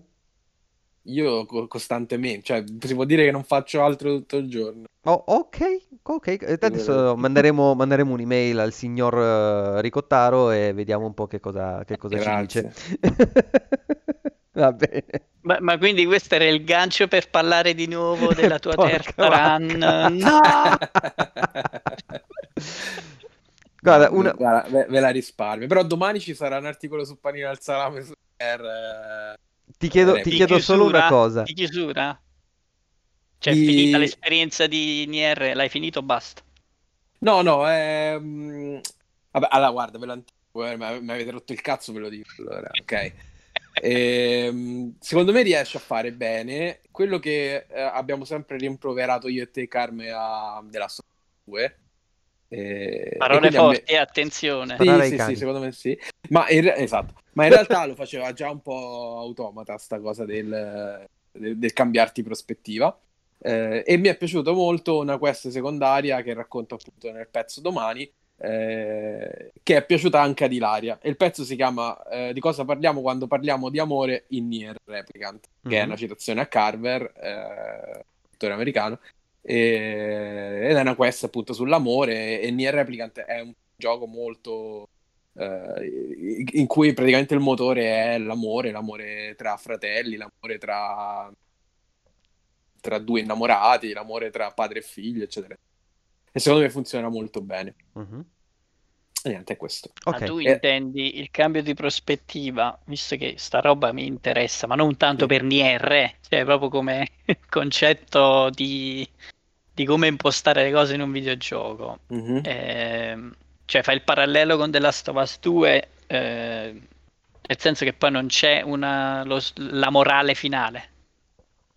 Cioè il gioco Beh. poi non ti giudica col ditino per dirti hai fatto questo, questo e questo e dici La- "Ah, merda". secondo me la morale è più grigia, è più grigia qua che in The Last of Us 2 dove il dito era abbastanza... Vabbè, lì era, era- proprio nera, cioè non Esatto, era esatto. proprio nero assoluto. Esatto, mentre qua è, è sicuramente più grigia come roba. Eh, parla anche di incomunicabilità, eh, che è un, comunque un messaggio molto ehm, sentito dai giapponesi. No? Ah, eh, citiamo, oh, citiamo sempre ormai Anno Evangelion. Parla... Mm. Secondo Parlo- me Carme ti potrebbe, ti potrebbe... Parlo Per da adesso non- non- sono nel tunnel di Monster Hunter ne esco. segno, segno.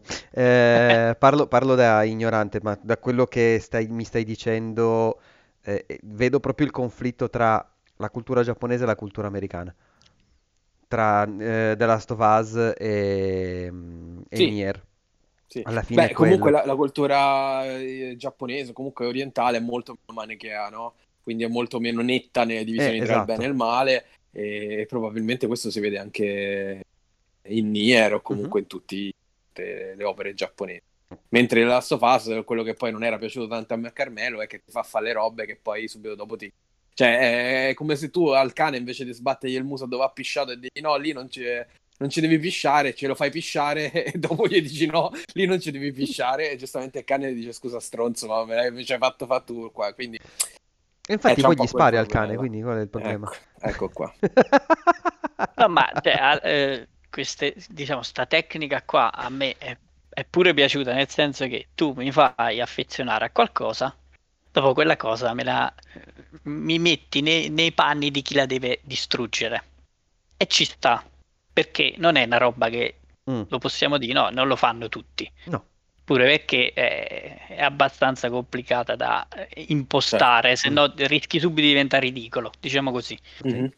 Il problema è sempre che nel momento in cui, almeno questo è un pro- lo sapete, è un problema che forse mi pongo solo io in quest'ottica qua. Quando ho il controller in mano, io comunque mi creo delle aspettative.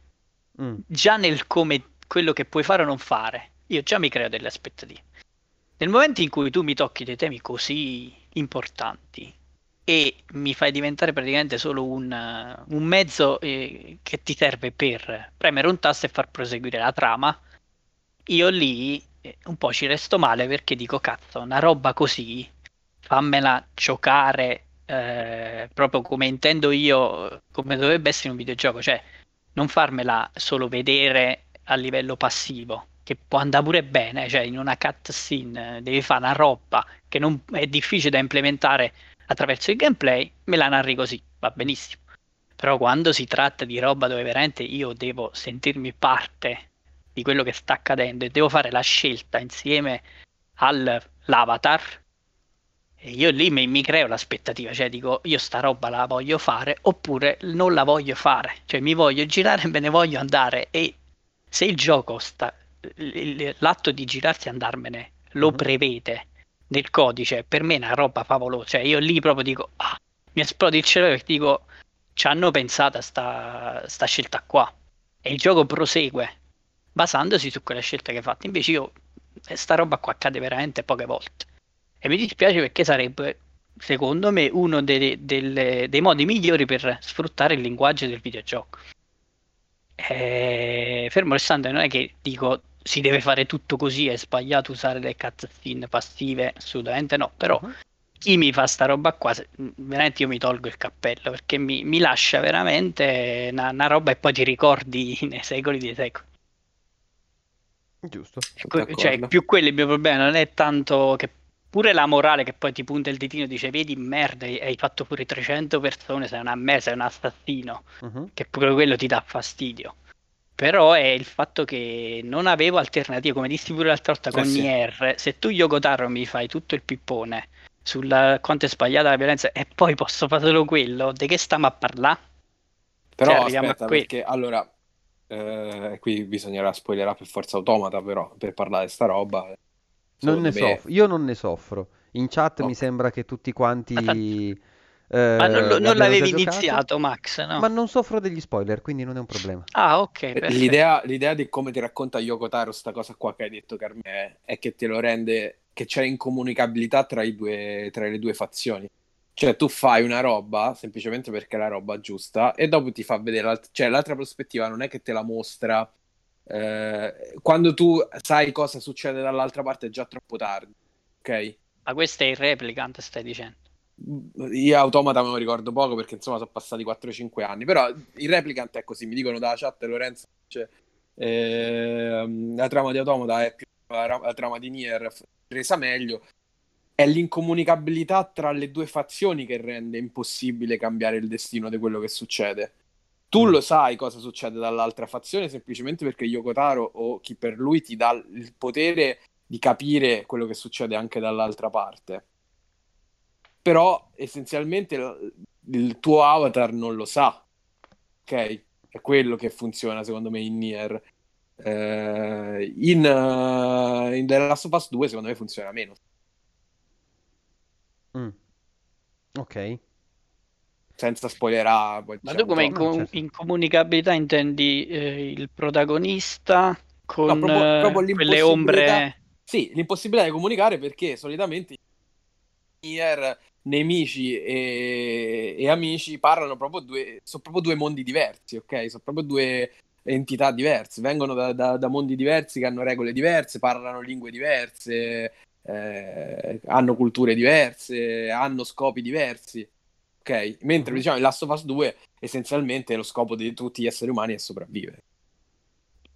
Sì. Ah, perché già per esempio okay. in Automata eh, un minimo di comunicabilità eh, c'era, cioè con i, i, robot, tra droidi eh. e robot. Eh, cioè, non ricordo poco. Questa barriera qua, io non ce l'ho vista pure perché loro tentano di, di capire pure il comportamento umano, la roba dei piloti, non torniamo un'altra volta a rivedere quella Max. roba là, però eh, lì la comunica- comunicabilità c'era e, e, comunque finisci in un bagno di, di, di, di bulloni, diciamo così, nemmeno di sangue, di, di rottami e boh, cioè, se poi la morale che ne viene fuori io la dovrei int- interpretare in quel modo lì, non ci riesco, cioè Dici, cazzo, mi hai fatto fare solo questo per tutto il gioco, mo mi viene a dire che è sbagliato. Uh.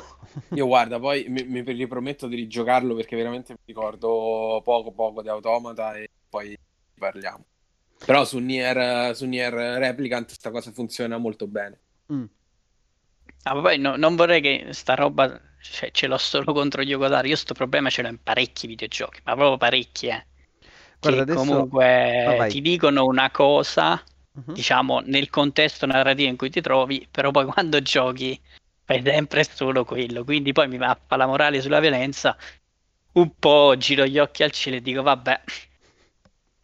Vedi che i discorsi alla fine sono sempre quelli, torniamo sempre su sta cazzo di eh. dissonanza ludonarrativa. Eh, non lo eh. volevo, ecco, la parola non la volevo dire perché sta antipatica a parecchie persone, però per me effettivamente è una roba che poi no, cioè, però... con l'età mi pesa. Quando ero giovane a 16 anni, ma chi cazzo ci pensava a queste mm-hmm. cose? Sì, a me, il tasto e spaccavi tutto. L'esempio, l'esempio che, fanno, che si fa sempre è, è, anche quello che secondo me fa più ridere in assoluto, è quello del, del no, di Tomb Raider. Ah, ok. Tomb, Ra- Tomb Raider fa troppo ridere. Uncharted, sai cos'è?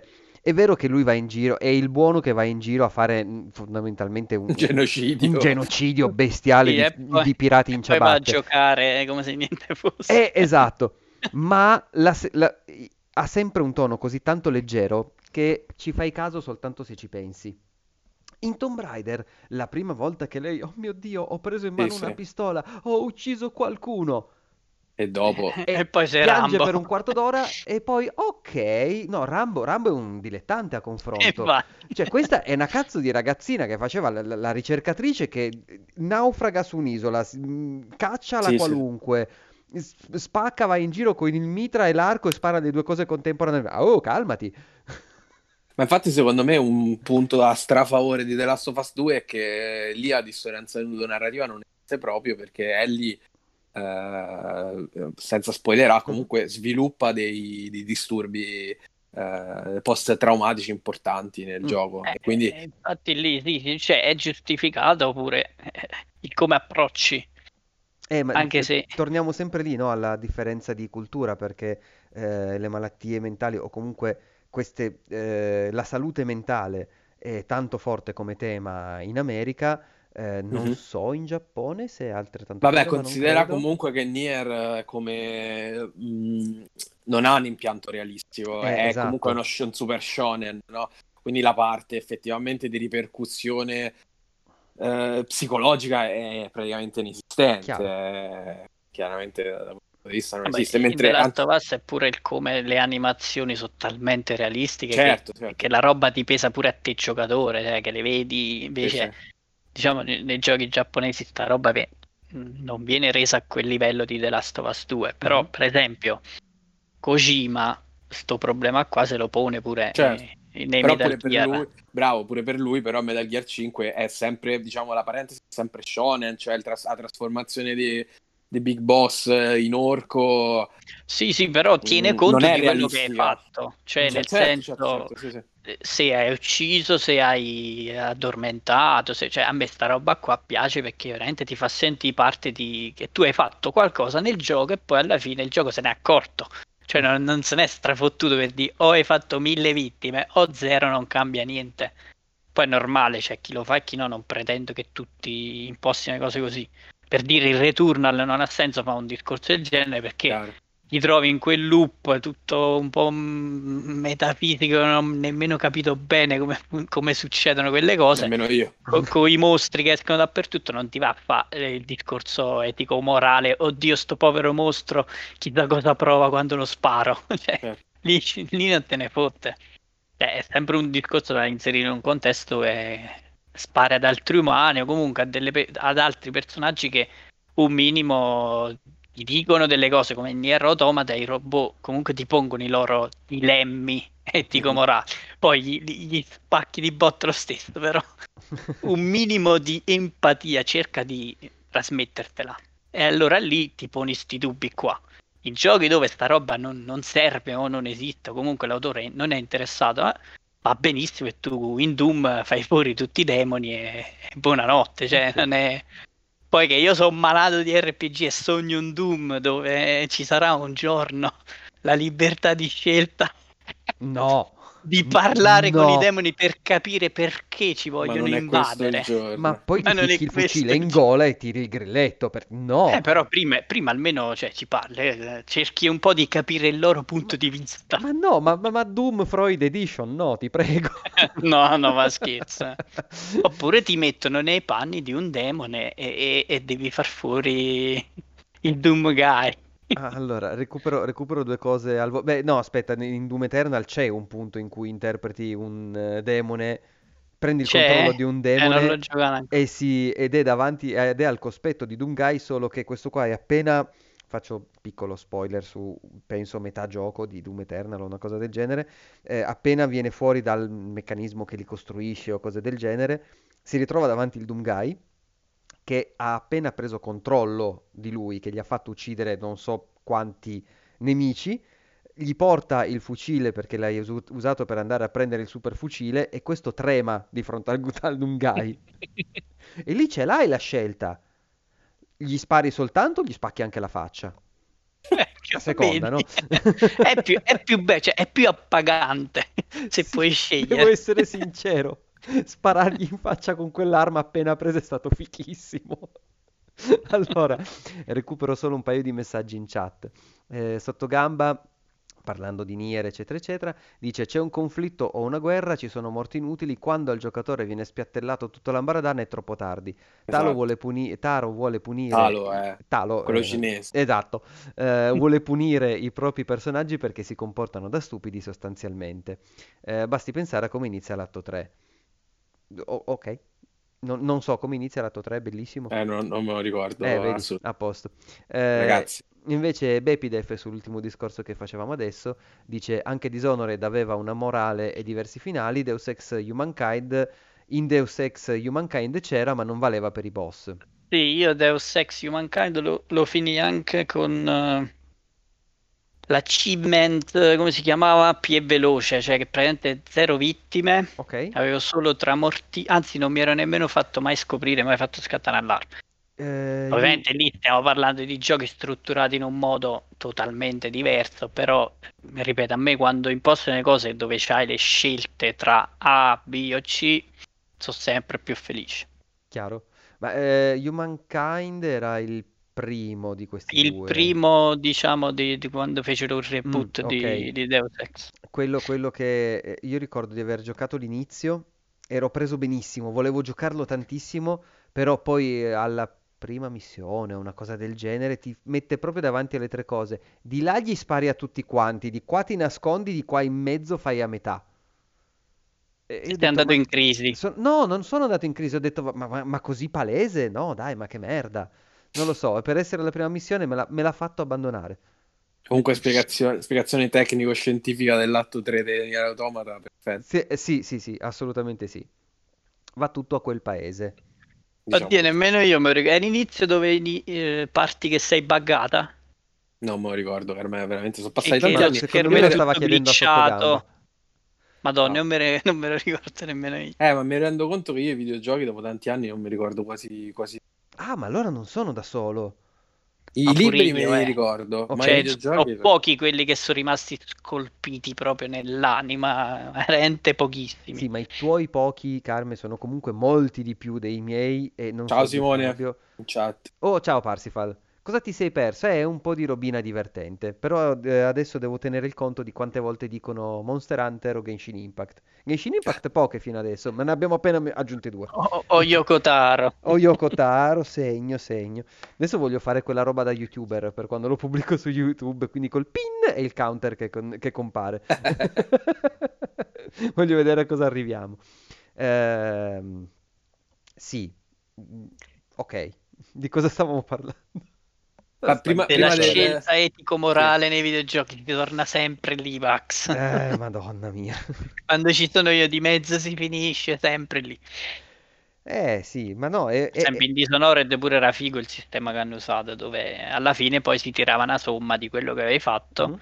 quante ne avevi steccati o meno, e potevi sbloccare un finale diverso. Beh, Cioè, Dishonored beh, era figo proprio che ti cambiava eh, il gioco di, il modo di giocare quando uccidevi tanta gente c'erano più Sì, ratti si, c'era eh, si allarmava di più la- Sì. le guardie. cioè, a me questa roba, vabbè, ehm, Arcane su questo è, è veramente arrivato a un livello anche in. Metal Gear c'era sta roba nell'ultimo in The Phantom Pain se tu sparavi tante volte alla testa dei soldati dopo un po' Sì, ti mettevano il caschetto, sì. eh figo figo, Cioè, a me queste sono piccolezze che però veramente ti fanno sentire che hai fatto qualcosa che il gioco ha registrato e si è regolato di conseguenza. Sì. È, quello è è vero. una soddisfazione che eh, per me andrebbe molto più eh, riproposta Eh, in varie che forme, ovviamente, eh, non sempre. È, è tanto complicato renderlo un po' originale e un po', eh, non lo so, identificativo anche del, del- del tuo gioco. Perché se è vero che ci ricordiamo appunto Dishonored, ci sono i topi, eccetera, eccetera. Metal Gear si mettono il caschetto più forte se gli spari sempre in testa. Eh, se lo fai ad esempio in un Far Cry, tutti ti diranno, eh, ma è copiato da, da Metal Gear. Non, non- non riesco a capire come potrebbe essere, o, o diventa uno standard per tutti, oppure se lo fa uno ogni tanto non riesco a, a vederlo che accade nel prossimo futuro. Vabbè, ma perché secondo te questa roba può influenzare in negativo? Cioè, viviamo nell'epoca dove mo ci vuole eh, Genshin Impact, mica si è fatto problemi, ha preso Breath of the Wild e come segna. Cioè, alla fine ha fatturato il miliardo di roba. Mhm. eh, chi si è posto il problema di... Eh, I però critici. è poco originale. Solo i critici. Eh, perciò dico, cioè, a livello... Sì, Ma ma, nemmeno hanno loro, fatto eh. sta grande No, polemica, voglio dire, cioè, ti rendi conto che alla fine se una roba funziona talmente tanto che poi la ripropongono pure altri, eh, amen, cioè, ben venga. E allora secondo me il E- problema è inverso. Se n'è accorto nessuno di sta cosa. Cioè tutti quanti dicevano, wow, figo, ma in tutti gli altri giochi non c'è, non mi manca, chi se ne frega. No, quel io perciò premetto sempre che è una roba su cui sono fissato io e che Mhm. non pretendo diventi uno standard. Però poi quando ne parli con le altre persone ti rendi conto che poi è una roba che eh, piace, cioè nel senso che comunque fa piacere vedere che se fai delle cose in un determinato modo il gioco reagisce- di conseguenza. Allora uno si aspetta, se, se piace a tanta, a tanta gente, allora eh, perché non diventa, non dico standard, però eh, perché non si dà più importanza a- al fatto che tu possa comportarti in modi diversi in varie situazioni, non per forza un unico modo di giocare, cioè sparare e basta. Cioè non, non viene contemplato nessun altro tipo di... Poi ovviamente se sta a Doom, rivediamo, è Mm. quello, punto, là non serve. Però in giochi dove c'è una forte pure narrativa che tira in ballo robe morali, io lì l'aspettativa un po' me la creo sempre. Poi vengo puntualmente deluso, però non è che resto deluso, non mi piace il gioco, il gioco mi può piacere lo stesso, eh. Ma come? Non Mass è- Effect faceva proprio questa cosa sempre, no? Non è il gioco più bello del mondo, ma Sì, ma ne, ne- ne riparleremo ora che comincerò la Legendary Ah, Edition perché lì l'u- l'11 Sì, sì, il 14 L'11 forse o no? il 14, no, il settimana 14 prossima comunque. Sì, perché lì pure uh, ne avrei da dire. Lì, lì è stato l'inizio, prima all'inizio abbiamo citato la BioWare che, che piaceva a me, prima dell'arrivo dell'impero del male. Con Mass Effect si è già visto il primo io- seme del male Oh, piantato. Carme, Carme, io andrei a guardare la copertina di Knights of the Old Republic se fossi in te.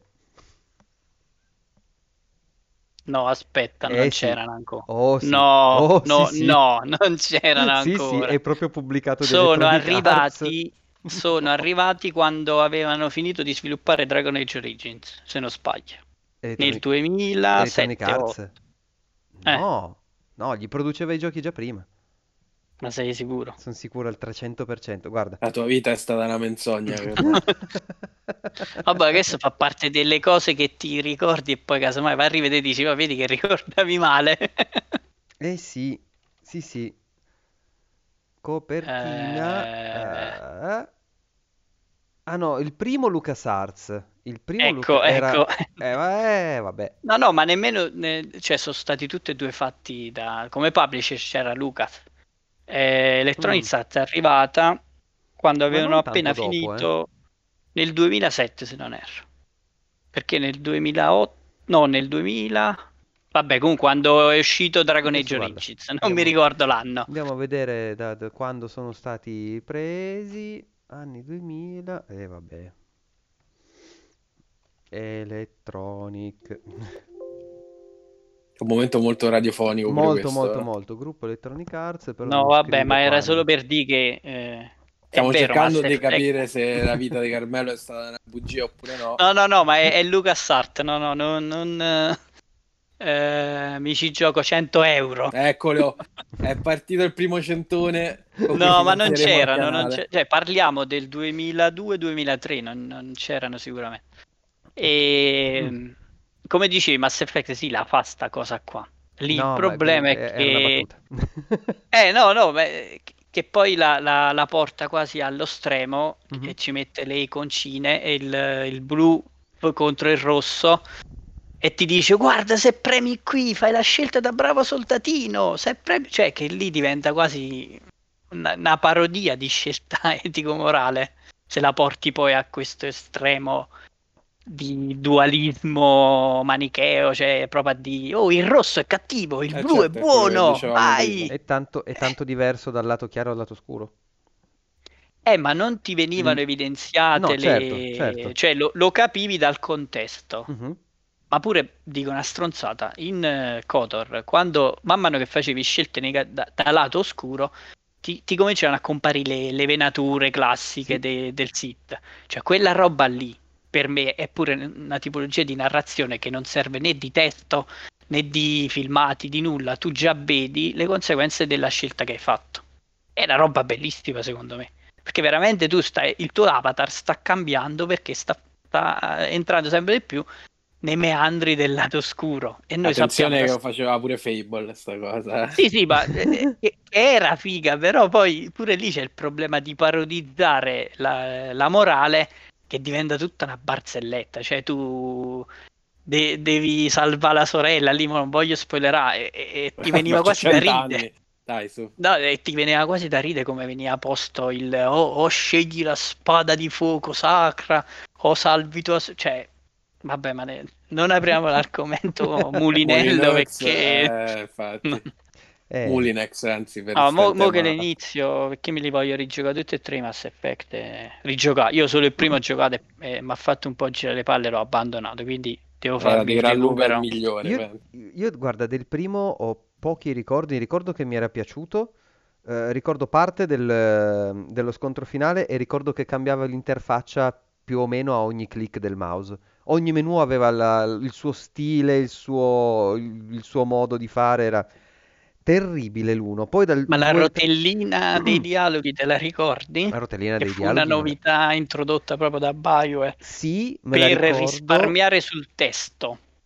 Ah, è vero, grande- è vero, è vero, me lo ricordo. La grande ricordo. genialata di per sta cosa. risparmiare sul testo. Cioè, ma che cazzo? E poi hai doppiato pure l'NPC più rincoglionito inutile. E risparmi sul ricordo. testo. Di che stiamo a parlare, boh. Perché Vabbè, la questo gente ti non ripeto, legge. eh. È l'arrivo, no, ma quello è l'arrivo di, dei- di chi faceva i conti dall'alto e diceva, "Oh, ok, tutto sto testo, via, tagliare, forza. Eh, Perché no, in Dragon Age Origins c'è un poema. Cioè, in Dragon Age Origins avevano scritto talmente tanti dialoghi che, che poi quando uscì Mass Effect io dissi: Ma che cazzo è successo? Cioè, che, che, che è successo? pa- parentesi, non vedo l'ora di far vedere la collection di, di Dragon Age. Quando Al faremo primo? la, sì, il primo. Io ho quella di legno addirittura. Uh, Non mi ricordo di che, di che paese è. che figata. Vedrete, vedrete. figa- No, no, io tutte, praticamente tutte le collection che ho le avevo comprate dove lavoravo, quindi quelle che arrivavano le pigliavo, perché le Vabbè, pigliavo tu, tu scontate. eri un privilegiato, dai. No, io privilegiato no. So dire una cosa molto brutta. Te le, te le Dietro- mettevi in tasca e te ne scappavi, dai, nessuno ti diceva Eh. Eh, qua- vedi? Qua dietro c'è la limited di Halo de- del 3. Quello, Il casco, casco, ce l'ho anch'io, eh. Ce l'ho Ah, ma che anch'io. bello, ragazzi, siamo uniti proprio Ok, di quelli ne arrivarono una ventina, la maggior parte prenotati. Quei 4-5 che non erano prenotati, ce li siamo prenotati io e la mia collega da prendere il giorno del lancio, messi apposta via perché? Perché lei ne doveva prendere due, una per sé e una per il suo all'epoca eh, fidanzato. Eh, io volevo Halo perché insomma, che fai? Non, non giochi ad Halo. E il giorno del lancio con la Limited, insomma. Avevo appena trovato lavoro fisso, mi avevano appena rinnovato, che fai? Non lo compri? Non gli sprechi 100... Non lo Sì, ru- lo- che fai? Non lo rubi? No, no, rubare no, no, devo essere sincero, no. Comunque, Eh, Io sarei tentatissimo con tutta quella roba. eh, sì, la tentazione c'è. Le cose, alla fine le cose che ti porti a casa sono le cose che ti puoi portare a casa, tipo tutte le demo che arrivano, che sono giochi completi che non hanno la copertina.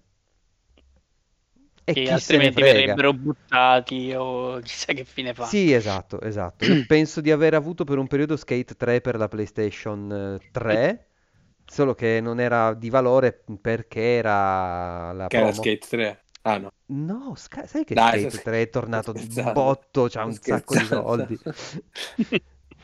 Ok, d'accordo. Con questo momento a Marcord, secondo me abbiamo detto tutto quello che dovevamo dire stasera. Che dite Anche di voi? più. E, Anche e- di e più. direi di sì. Anche di più, d'accordo. Quindi io direi che ci... Dunque, piccolo riassunto dei prossimi... dei prossimi appuntamenti. Mercoledì, quindi domani, se tutto va bene, si registra, cioè si registra. Vi facciamo vedere New Pokémon Snap insieme a eh, Giuseppe, Jacopo e Matteo, se tutto va bene, se nessuno tira Tre pacco. evangelisti poi quasi. Assolutamente sì. Eh, io Ma domani... io domani penso che mi metterò in regia e mi schianto sul- su- qua sulla scrivania finché non, non mi dicono oh stacca. E io stacco e basta, non, non voglio esserci, eh, cose del genere. Eh, giovedì si registra il nuovo episodio di Cine Mustacchi e venerdì facciamo qualcosa Fabio? Alla fine? Venerdì potremmo mostrare Resident Evil se mi arriva. Resident Evil Ok. Village. Mi dovrebbe arrivare. Poi co- tutto nelle mani del Corriere. Tutto nelle mani di Sam Porter. D'accordo, quindi ragazzi per questa sera è tutto quanto, grazie mille per essere stati con noi, grazie mille per averci guardato, è sempre un, un piacere, andate ad ascoltarci sui, sui, sui podcast quando, quando usciranno, verosimilmente domani sera. Grazie a tutti. Iscrivetevi, abbo- iscrivetevi Eh, al canale is- Twitch, abbonate. Questo devi dire. A noi ci servono i soldi. I soldi, ragazzi. È Dateci vero, i vostri ave- ci avete tutti Prime, tutti quanti con l'abbonamento a Prime e mettete sto abbonati Eh, con Prime, soldi, insomma, mamma dai. mia. Dalla settimana prossima, la Nando Cam, dai. Dalla Esatto. settimana prossima metto il, il counter per la Nandocam Bra- bravo, con gli abbonati. Vedi che così facciamo. n- noi in bassa risoluzione Nando in full HD. Ma cazzo, ma anzi stai 4K ragazzi. Ma certo, ma certo, certo. assolutamente. Ciao a tutti ragazzi, buonanotte. Ciao ragazzi, buonanotte. buonanotte.